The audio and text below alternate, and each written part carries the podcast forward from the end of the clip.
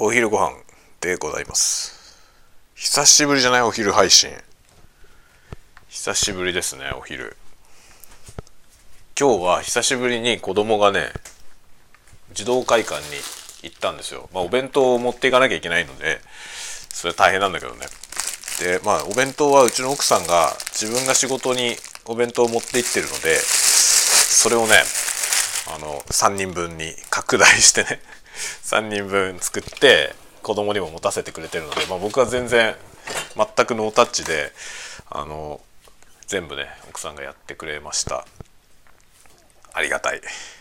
で今日は僕はお昼を食べるわけですけど何かねなぜなんだかパンがいっぱいあるんだよな。すごくたくさんのパンがあります。のでこの辺のパンを食す。まずねこれはねロバパンのレーズンバターロール。これはね、えー、辞典のやつですね。僕はこのシリーズの黒糖黒糖バターロールが好きなんですけど黒糖がもうなかったんだよね。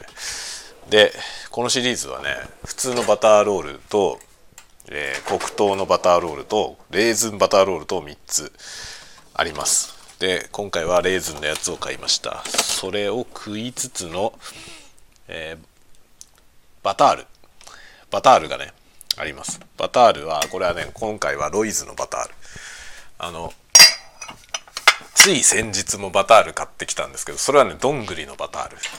どんぐりっていうねあの手作りパンの割と有名なあの札幌では有名な美味しいパン屋さんがあるんですけどそのどんぐりのバタールが先週はあって今回はロイズのバタールですね。ロイズってあのチョコレートで有名なロイズですね。があのパン屋さんもやっていて結構ねものすごいパンありますよ。あのパンにねの背中をこうパクッと割ってそこに板チョコがぶっ刺さってるやつとか 豪快なロイズならではのねチョコレートパン。すごいよね。板チョコがぶっ刺さってるという。マジかって思いました、まあ、そんなパンもあったりするロイズの。でねロイズのパンはねあの揚げてる系のパンカレーパンみたいなね揚げてる系のパンじゃない？そういうのが多いんですよね。そういうのが多くて割となんだろうなあの油っぽいおかずパンが 多いイメージですねロイズ。結構ね何店舗かあります。そのロイズがパン屋さんもやってる。でそのパン屋さんだけじゃなくてそこでロイズのねあのお土産の商品も買えます。札幌に来られたら是非 ちょっと車じゃないと行きにくいところにしかないかな。普通のねあのロイズのお土産はいくらでもどこのお土産屋さんにも売ってるからさ買えるけど多分パンはね多分特殊だと思うな。その、まあ、地元の人が多分主に行ってんだろうなこのロイズのパン屋さんは。ちょっとこのバタール半分くらい半分ぐらい食べようかな。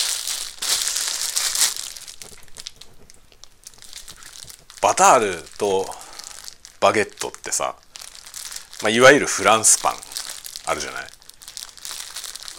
バタールの方が柔らかい っていう認識なんだけど僕。正しい。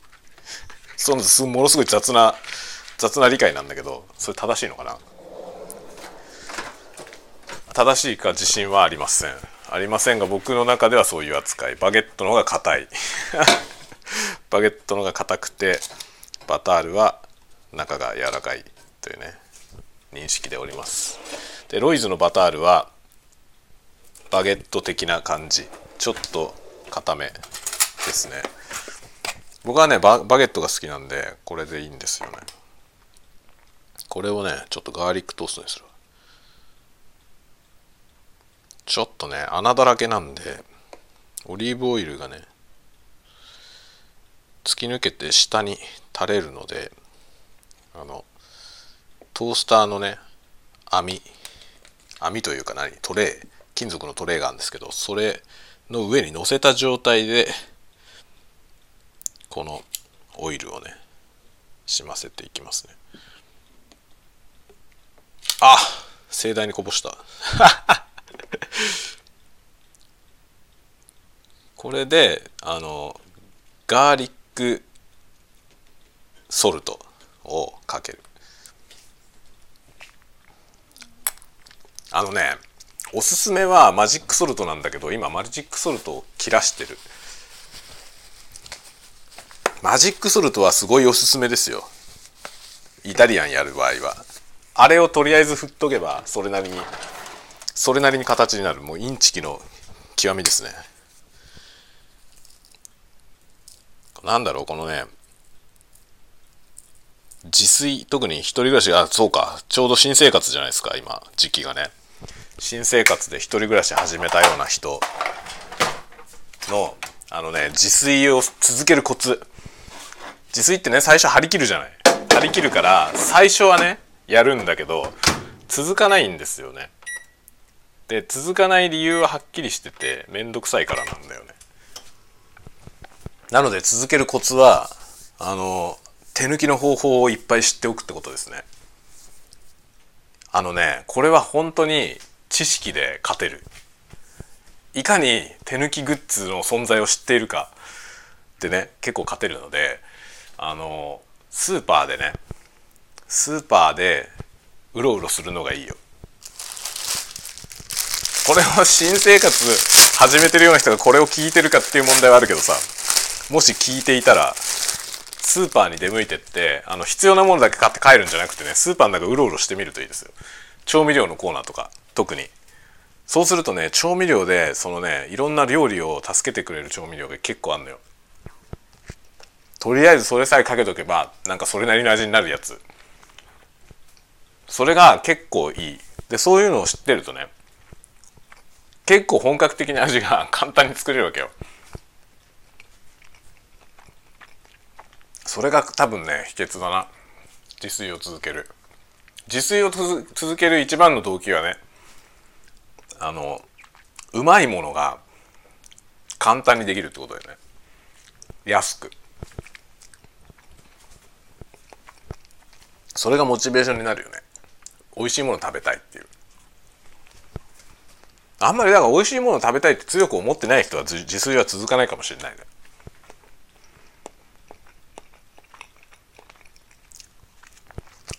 今このねレーズンバターロールを食べながらガーリックトーストが焼けるのを待ってる。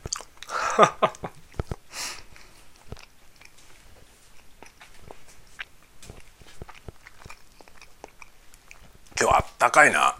めちゃくちゃあったかい。ちょっと窓開けるわ。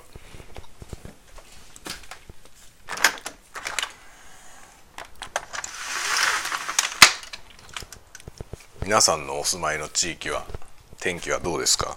雨降ってますか？結構雨降ってるところ多いんだよね全国的に。僕の住んでるとこはドピーカンですよ。めちゃくちゃ晴れてるよ。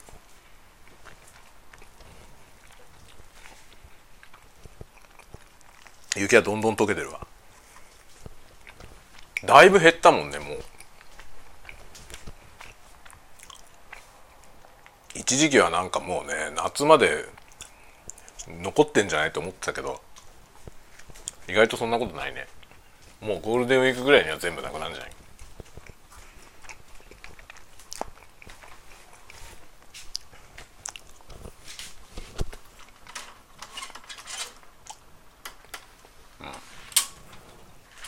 溶けてるよおこれはねトースターをまあトーストをねひっくり返せよっていう合図。なのでガーリックトーストはひっくり返せないので遠火にします。近火で最初1段階目焼いてでこれピッピッピって言ったら下の段に下げてこう距離を遠くしてね遠火で追加で焼きます。するとちょうどいいんで。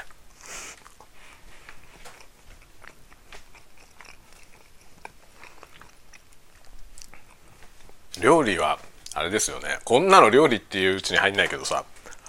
あの手軽に始められる趣味でいいと思う。なんか時々ね何にも趣味がないとかいう人いるんですよ。何していいか分かんないっていう人。料理したらいいよ。料理すごいすごい実利があるじゃない。料理したらだってさできたもの食べれるでしょ。こんないい趣味ないよ。だからなんか趣味がなくて何もすることがないって言ってる人は料理をしたらいいと思う。料理誰でもできるしね。あの特殊スキルが必要ないでしょ。まあ特殊スキルはいらないけどスキルはいるね。普通のなんか切ったり貼ったり。貼ることはないか。貼ることはないけど、まあ、包丁とかね包丁の使い方とかあとなんだろうあの味付けの礎知識みたいなのはあるけどまあでもなんだろうその特殊能力が必要ないからやれば誰でも上手になるじゃん。で別にスーパーテクニックになんなくてもそこそこ美味しいものは作れるからね。いいよね。いい趣味だと思うよ。OK 焼けた。これがねほんとうまいんだよこの何の手間もかかってないんだよ。このねフランスパンをスライスするじゃない？フランスパンスライスしてオリーブオイルをしませてそこにこのガーリックソルト。なんていう商品だこれ。これも紹介しとくわ。ニンニク塩。ニンニク塩って書いてあった。これはねどこのやつ？合同会社ニトン屋っていうところが作ってる。宮崎県の会社。宮崎のやつで僕は北海道で買ったから多分どこでも買えるんじゃない？これ超いいよ。まあこれよりあのマジックソルトの方がガーリックトーストにはいいけどこっちの方が汎用性があるんだよね。これだったらイタリアンじゃなくても使えるからね。もちろん中華にも使えるし。ニンニク臭はほんとねニンニクの香りのついたただの塩だからあのいわゆる塩コショウとかの代わりに使える。しかも胡椒が入ってないから子供でもいける。塩コショウはね振りすぎるとちっちゃい子だと辛いっていうからね。でもこのニンニクソルトは大丈夫よ。辛い要素ないから。おすすめ。このね何の手間もかかってないけどうまいんだよこれ。こういうの趣味でやったらいいんじゃない？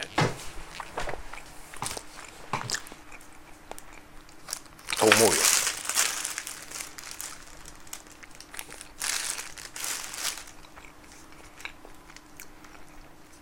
よ。別に僕は料理が趣味じゃないけどさ。でも好きだよ。ただね料理の趣味はあのお腹空いてない時に作ってもしょうがないって問題はあるよね。1日3食作ってもさそれ以外の時間ずっと料理してるわけにはいかないじゃない？だから料理好きはやっぱそこから派生してなんか深掘りしていかないと趣味としてはちょっと間が持たないかもしれないよね。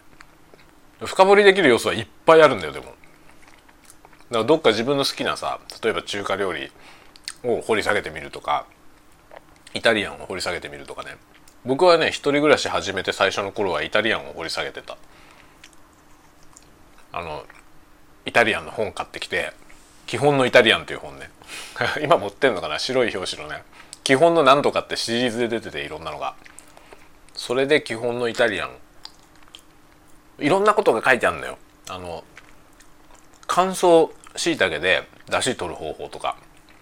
そういうすごい基礎が書いてあって。いろんなことに応用できるのね。そこで取った出汁でリゾット作ったりとかスパゲティ作ったりとかいろんなことができるわけ。でそのいろんなことができるベースの部分がしっかり書いてある本があって基本のイタリアンという本がね。基本の中華とか基本の和食とかいろんなのがあるのよ。あれで勉強するといいかもしれない。でそうするとさ特殊なものが欲しくなったりするじゃない？その調味料とか。まあイタリアンで言えばオリーブオイルなんてオリーブオイルの専門店なんてあるぐらいだからね。でテイスティングして買えるとかね。もう行くとこまで行けるわけですよね。だからその自分の好きなところに掘り下げていけばさ。楽しいよ。趣味はそういうなんだろう。深掘りしていくといいよね、まあ、コーヒーとかでも十分趣味になると思う。僕はコーヒーは趣味だけど。料理は趣味だと思ってないけどコーヒーは趣味だね。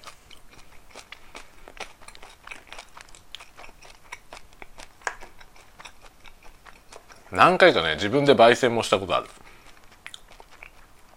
でも超大変だから。やめちゃった、まあ、ここの家に引っ越してきてから一回もやってないんだな。ここの家だったらできるな。庭があるから。焙煎をね焙煎機じゃなくて鍋でやるじゃない焙煎機なんか持ってないからさ。鍋で焙煎するとねめちゃくちゃゴミが出るのよ。なんかそのまあその木豆をねコーヒーの木豆って白いんだけどそれをこういっていくわけですよね。鍋で。空炊きして鍋でこういっていくんだけどいっていくとねその細かいね、まあ、表面の薄い薄い皮が焦げて剥がれてくるんですよ。でそれがねこう上昇気流となってね熱してるからさバンバン飛び散るんですよね。その上に。それでその多分室内ではあんなのはできないと思うな。あのいくら換気扇回してても要は換気扇に吸い込まれない大きさのゴミがねめちゃくちゃ出るんですよ。で煙も出るし。多分家の中でやったら火災報知器とかが鳴ると思う。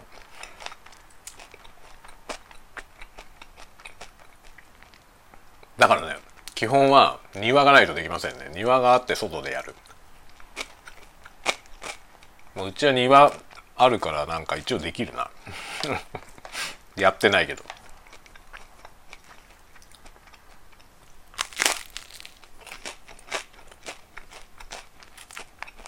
木豆はねあの焙煎豆屋さんに行くと売ってるお店もある。基本はね焙煎豆屋さんは自家焙煎した豆を売ってんだけど木豆を売ってくれる店もあるんでそういうとこで買ってくるといいですね。でも焙煎は本当手間がかかるだけであんまり楽しくはないね。手間はめちゃめちゃかかるしゴミはいっぱい出るし。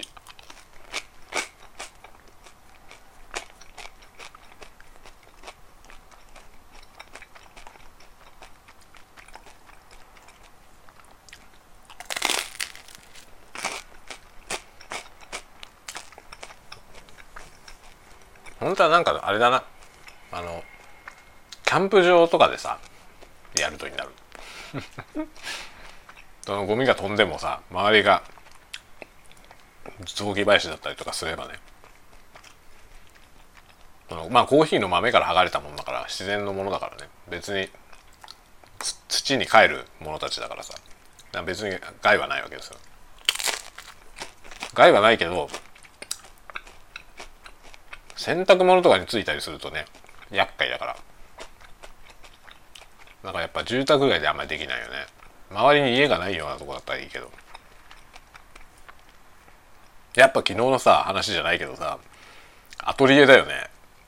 周りに家がないようなとこにアトリエを借りるっていうのが僕の次の次の目標だな。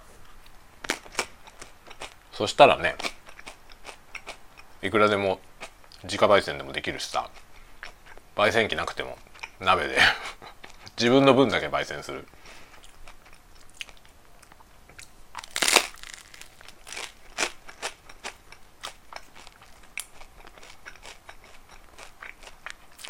それだな。それが次の夢だな。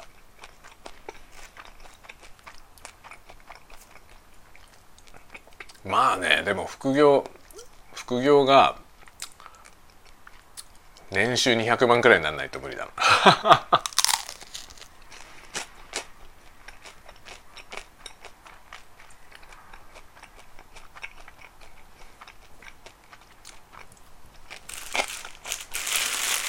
まあ200万だと赤字だね多分。普通に一人暮らしするって考えたらやっぱり初任給で言っても年収250ぐらいは必要だよね。でも年収250万あれば部屋が借りれるって考えたら副業だけで250万稼げば実現できるよね。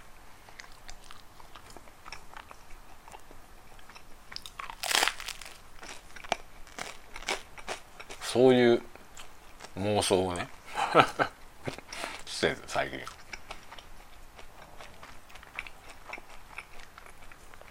なんか自由にねその創作活動ができる場所欲しいよね、まあ、文芸はいいんだよね。文芸はさどこでもできるじゃない。だからほんといいよね。場所を取らないからさ。場所も取らないし設備もほとんどいらないんだよね。まあ、今僕はパソコンでもの書いてるけどまあパソコンも使ってるしインターネットも使ってるけどそれはまあ必須ではないんだよねまあほとんど必須状態で今はねやってますけどなきゃないでさそれこそノートにね万年筆で書いたりもできるじゃん。って考えると文芸はやっぱいいよね。趣味として。一番お金がかからない。お金もかからないし。うん。なんだろう。敷居は低いよね。とても。まあ文芸本当に。言葉で。言葉をやつってなんかするもの。全部一般に文芸って今一括りにしましたけど。まあ、短歌だとか俳句だとかも含めね。短歌俳句川柳そういうスタイルの決まったもの？文芸表現とか、まあ、小説エッセイももちろんそうだけど。そういう散文のものからさいろんな文芸があるじゃない？詩もそうだし。いいよね一番。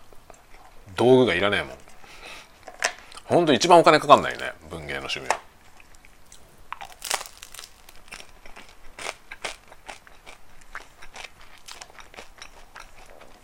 音楽とかもねまあ楽器必要だけど楽器はねちょっと初期投資ですよねお金はかかるけどでも一回買っちゃえば割とあとはお金かかんないよね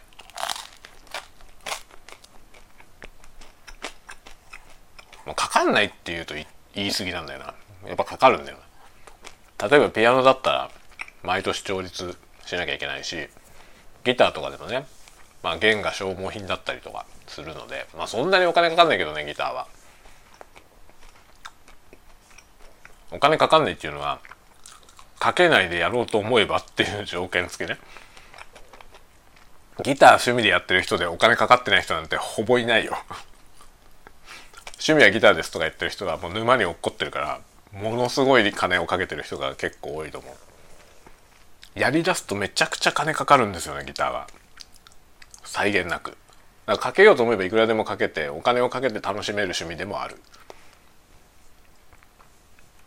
でもお金をかけないでやろうと思えば別にねアコースティックのギターで。僕はアコースティックの1万円くらいのギターを2本持ってるんですけど1本で別に問題ないじゃない。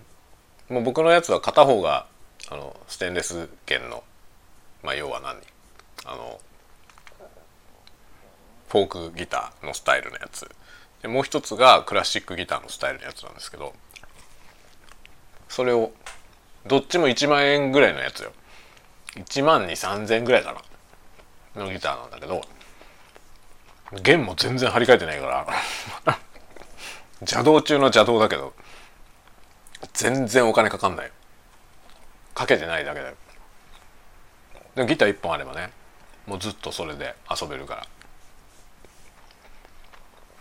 楽器の趣味もだから金かけないでやろうと思えばいくらでも金かけないでできる。初期投資だけ。初期投資はでもまあ予算は2万円あれば大体できるよねきっと。ろくでもない楽器だけどさ。2万円ぐらいで買える楽器でも十分始めることはできる。まあ楽器によるかな。管楽器とかだと2万円だと厳しいね。特にサックスとかは2万円なんて楽器はないんじゃないか。一番安くても。サックスあたりは5万円ぐらいでも最低の最低レベルだと思うね。もともと楽器が高いから。まあまともにやろうと思ったら15万くらいの楽器買わないとダメじゃないかな。あの辺は。バイバイオリンとかも青天井だけどまあ3万円ぐらい最低でも3万円ぐらいでさ買わないとダメだろうね最初。あの1万9,000円とかで売ってるバイオリンのセットのバイオリンものすごくひどいからまあ頑張って5万円ぐらい。まあ5万あればまともな楽器で始められるかな。っていう感じですね。まあバイオリンとかねああいう弦楽器まあギターもそうだけどあんまり安すぎる楽器はねピッチが悪いんですよね。音程が。そうすると耳悪くなるからあんまりひどい楽器でやると良くないと思います。でもまあそんなすごい高い楽器である必要もない。始めるならね。始めるだけなら。でもまあ趣味だからさ趣味ってお金をかけることが楽しい要素もあるじゃん。そういう人はもうどんどん行けばいいと思いますそれが楽しいからね。僕ももうベースアンプとかね買いまくりましたからねベースやってた時。それが楽しいんだよ。僕はそのそれが楽しくてやってた。お金をかけずにやろうと思えばいくらでもかけずにできたけど特にベースなんて楽器はさそこそこちゃんとした楽器1本あったらもう本当にベースとそのケーブルだけあれば全然ね活動できちゃうんです。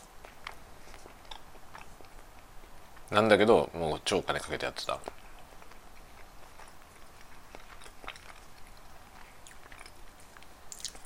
写真の趣味とかもいいよね。写真の趣味もスマホでもできるからさ。カメラも今ねそんなに高くなくてもいいのいっぱいあるからいいですよね今。カメラ56万ぐらいでかなりいいのあるよね。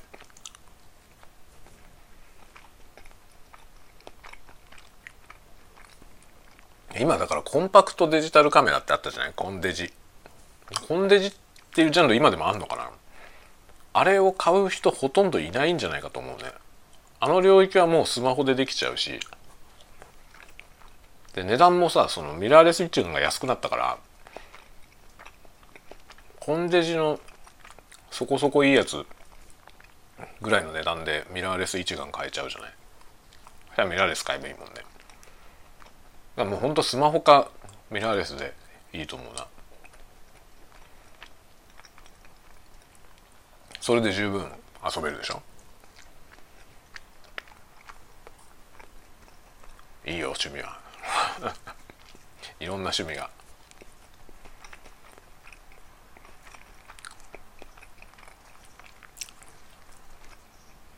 何でも楽しめばもう趣味だよね。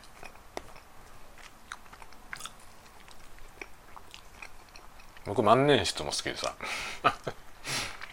万年筆も割と趣味だね。56本持ってるから。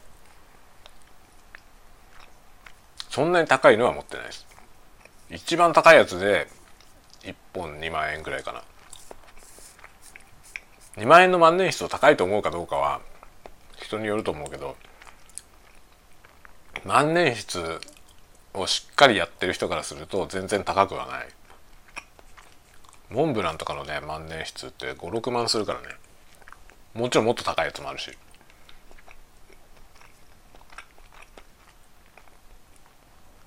ただ字書くだけだろって思うじゃん。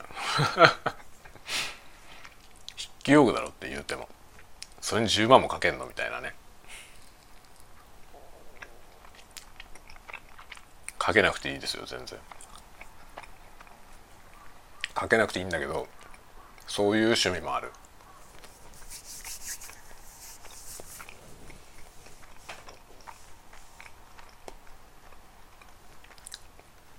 趣味は本当なんだろうね。あの何だって趣味になりうるよね。だからやりたいことがなくて趣味がないって言ってる人はたまにいるんだけどそうあの新入社員のね入社式の時に、まあ、各自自己紹介であの特技とね自分のハマってることを教えてくださいみたいな感じで自己紹介させるコーナーがあったんですよ。そうするとねまあ特技は特にないとかねとか趣味も特にないっていう人が結構いるんですよ。だけどよくよく話を聞いてみるといやそれは特技だよっていうね。それはあなたの特技だよっていうようなものが結構あるんですよ。でもそれを自分で分かってないのよね。それがあの特殊なことだっていうね。それはなかなかできる人いないんだよっていうのを分かってない人が結構いますね。だから特技がないと思ってたり趣味がないと思ってる人結構ねいる。趣味だと思ってないだけだよね。なんかやってて楽しいと思ってることあったらそれは趣味だよ。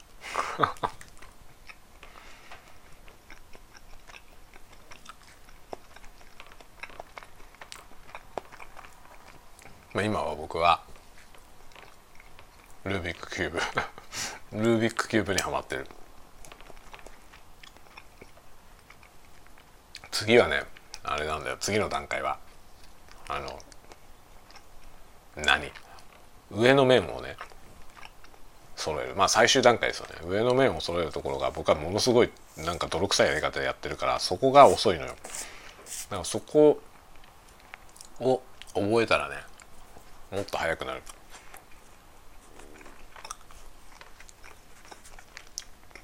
でもね今タイム測りながらね遊んでんだけど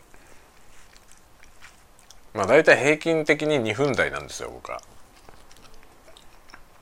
でなんかまぐれあたりで1分1分台になることがあるけど1分30秒切るのは難しそう 昨日なんか1分を目指すとか言ってたけどその前に1分30秒の壁があるね。1分30秒。まあ多分ね無理ではないと思うよ。無理ではないと思うけど1分30秒に達するまでは結構長くかかりそう。序盤のところで僕は結構ロスしてるんだよな。それがねもうちょっと早くなるといいよね。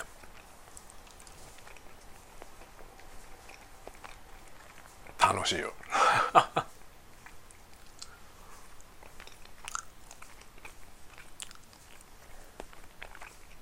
まあ、ルービックキューブはそのあのおもちゃが教えてくれるいろいろななんていうのかな構造のこと。あれが象徴しているいろんなことがそもそも面白いから僕は好きなんですよね。あのおもちゃは。スピードを競うっていうところはもう本当にごく最近ちょっとやってみようかなと思い始めただけで全く眼中になかったです最初は。スピードを競うことにはあまり興味がなくて。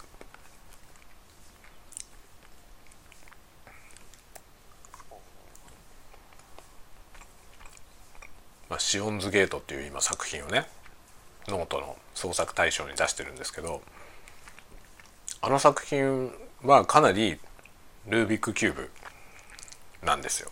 ルービックキューブから着想を得た発想で書いた書いてる話なんですよね。で僕はあれ書いた時にはまだルービックキューブを6面揃えられなかったんですよ。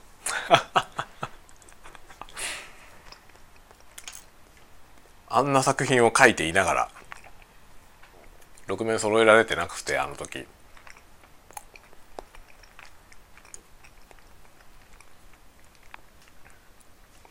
でそれをね揃えられるように練習をしながら練習というかねまあその解きほぐしてたんですよね。やり方を覚えて解くんじゃあんまり意味がないと思っててあのちゃんと理屈を分かりたかったんですよ。あのキューブが表現しているその理屈をね。それが本当に面白くてそれで書いてた作品なんですよ。ルービックキューブ。そう。まあ、ルービックキューブの話だと思って読んでる人はほとんどいないと思うけどさ。ルービックキューブ自体も出てくるんだけどね。最初と終わりに出てくるんですけど。あのあれはねもう物語の全部がルービックキューブ的概念を表現したかったもの。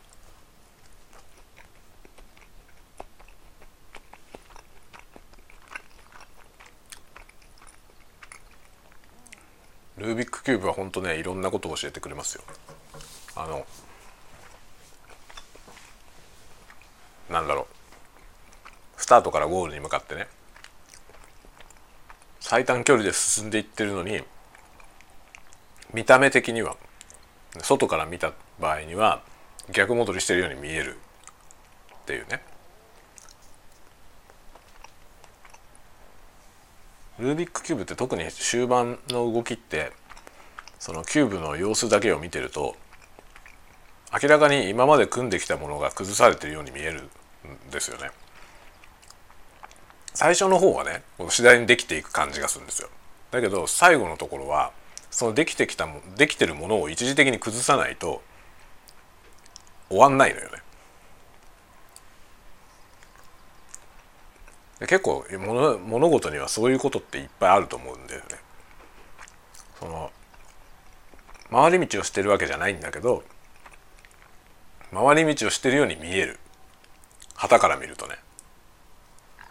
だからそのゴールまでの筋道が全部見えてる人にとっては一つも無駄なことがない動きなんだけどそれ分かってない人が外から見てるとだから一時的に対抗してるように見える。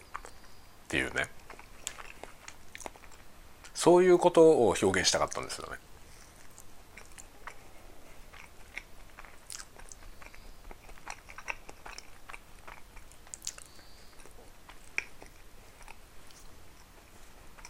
面白いよな。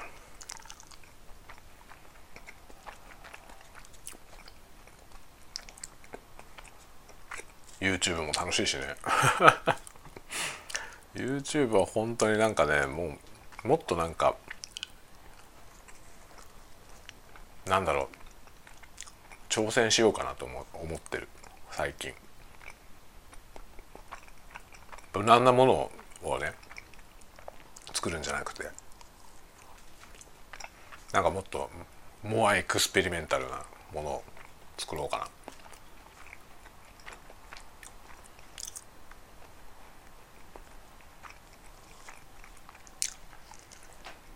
とか言いながらこのねレーズンパーバターロールを食べる。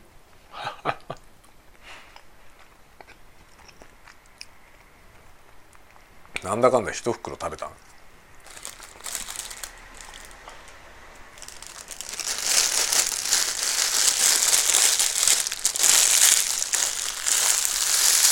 のあとねあれだ。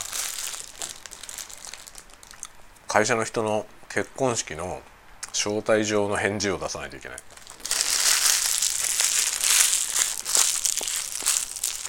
もう期限がね過ぎてんだよ。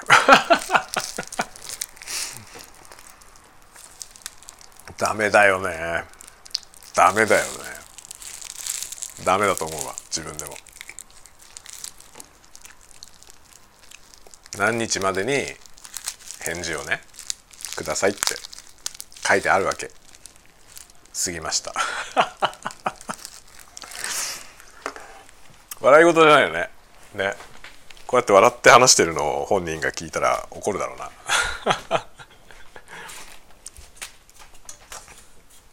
いや分かってはいたんだよ。忘れたんだよ。いやね油断したんだよな。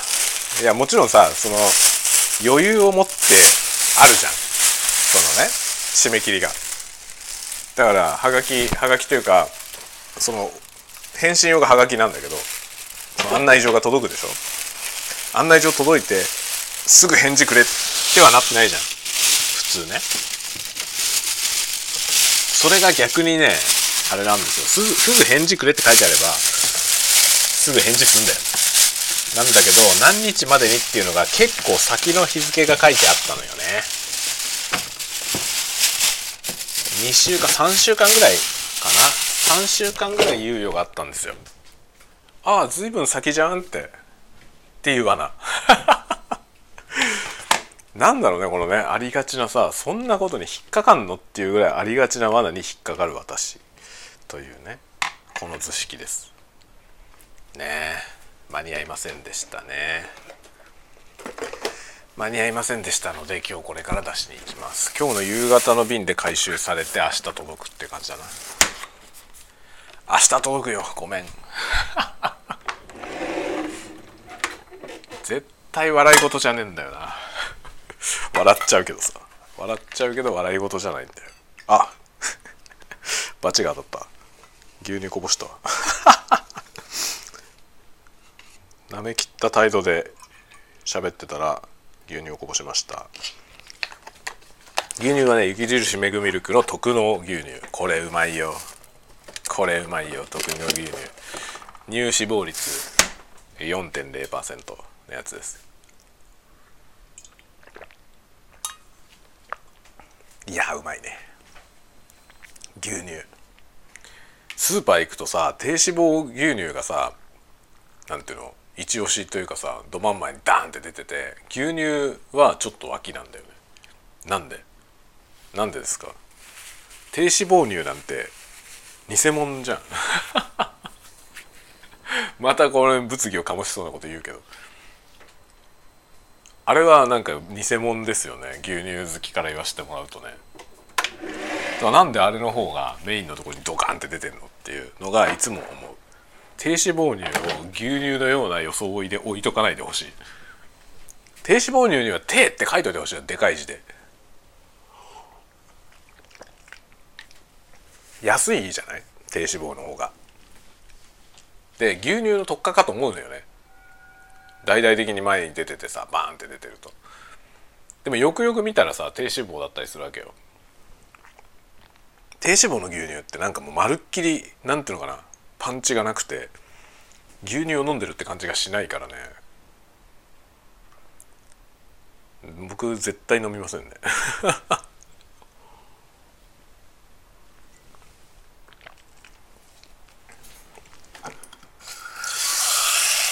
低脂肪牛乳はね本当に一回だけ間違って買ったことあるんだよな。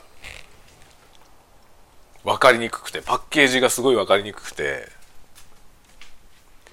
なんかね騙されて買わされたことあるんですよ。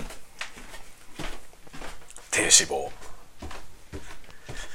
以来低脂肪を呪うように嫌っております。まあそんな話で食べ終わったんで午後の仕事に入ろうと思いますね。あその前にこのハガキを出してこなきゃ。